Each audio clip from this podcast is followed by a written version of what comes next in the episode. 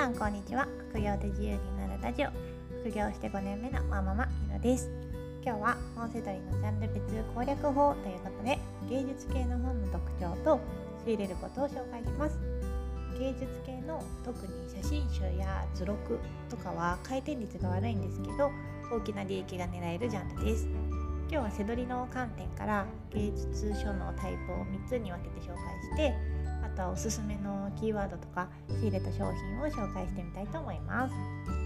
芸術系の本のタイプは背取り的には3つあって実用書と専門書と図録写真集です。実用書っていうのは例えば水彩画の描き方とか美術館のガイド絵の鑑賞の仕方とかやり方作り方を解説した本や、一般的な美術鑑賞の方法を解説したような本です。芸術系の中では回転率は高いんですけど実用書なので利益は比較的少なめ1000円ぐらいですかね。未知な分野なら結構高めのものもあります。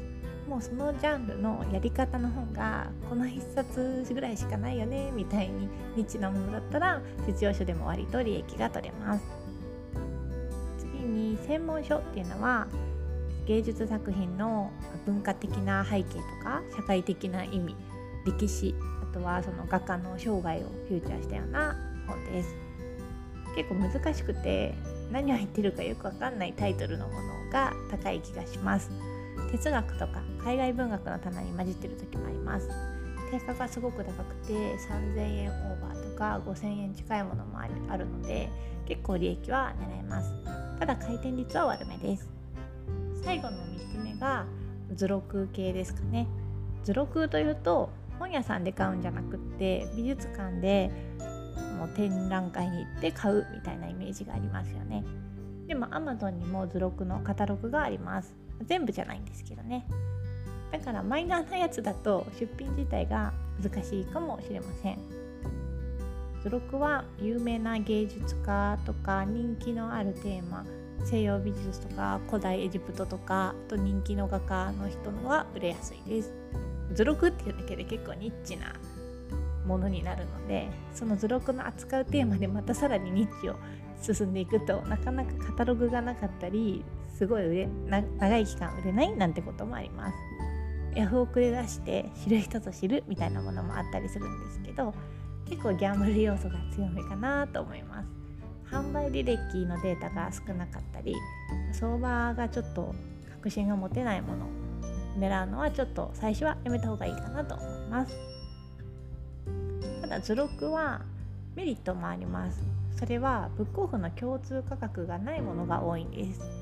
ここバーコードがついてる大きめの値札っていうのは全国のブックオフどこ行っても共通の価格なんですけどちっちゃい札に番号と値段だけ書いて印刷されてる値札季節札とか言われるんですけどあれは店舗独自の値段です。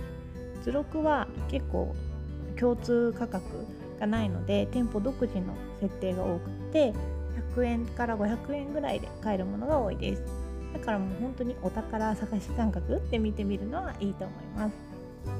回転率はちょっと読みづらいので余剰資金でちょっとした遊びお楽しみ感覚です芸術本の中でおすすめのキーワード今までの私の経験の中からこれ桁は高かったよっていうのを次に紹介します。まず1つ目が古文書です。古文書が芸術かどうかっていうのはちょっと自信がないんですけど古文書関連の本はよく見かけるし高いです。古文書の読み方とか古文書で古典文学を読んでみる原点で読んでみるみたいなそういう本が多くて古文書っていう文字をタイトルで見たらリサーチしてます。リサーチしたものは半分以上ほぼほぼ仕入れ基準に達してる気がしますね。当たり率が高いキーワードです。2つ目のキーワードは演劇とか舞台芸術です。演劇のレッスンとか指導法舞台メイク舞台装置あとは伝統芸能系の狂言とか歌舞伎とか古い本でも関係なく売れるのでおすすめです。新しい本が出にくいジャンルなんですかね。最後にどんな本を売ったのか紹介しますね。ブログではいろいろたくさん載せてるので時間がある時にブログの方も見てみてください。ここでは特徴的なものだけ紹介します。先ほど紹介したキーワード古文書の例で実際に売った本を紹介しますね。まず崩し字で東海道中膝くりぎを楽しむという本を仕入れました、まあ、古文書って入ってないんですけど崩し字っていうので引っかかりました。210円で仕入れて2300円ぐらいで売りました。1冊1500円利益が出ました。シリーズものなので東海道中膝くり以外でもいろんな古典作品がシリーズにあります。是非見かけたらリサーチしてみてくださいね。崩し字で〇〇を楽しむの〇〇にいろんな古典の文学の名前が入ります。あとはズバリ古文書学入門。あとは基礎古文書の読み方。古文書崩し字見分け方の極意とか。これ大体1200円とか2000円ぐらいで売りました。本当に古文書っていうキーワードはヒット率が高いですよ。古文書が高いなって知ったら他の似たようなジャンルも調べてみるといいです。こういうのを、まキーワードを派生させるとか横展開とかっていうんですけど私は古文書から派生させて、ま考古学とか高いなって気がつきました。だから考古学入門とか発掘するための調査法の本とかも目ざとく見つけてリサーチしてます。結構高かった本としては象形文字の方を売りました。210円で仕入れて4800円で販売。1冊だけで3500円も利益が出せましたよ。なかなかこんな利益が出るのは月に23冊ですけどね。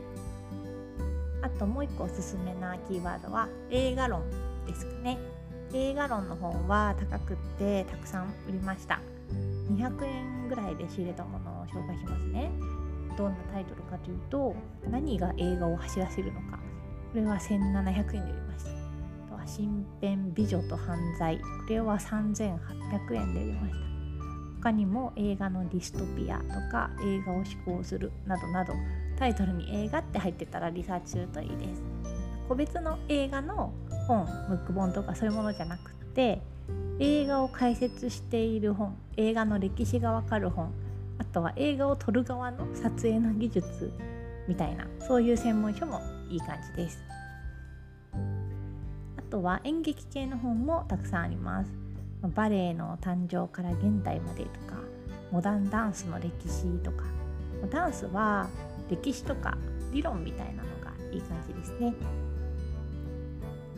その他は劇場や舞台芸術のための建築計画と設計っていう本これは200円で仕入れて5000円で売りました。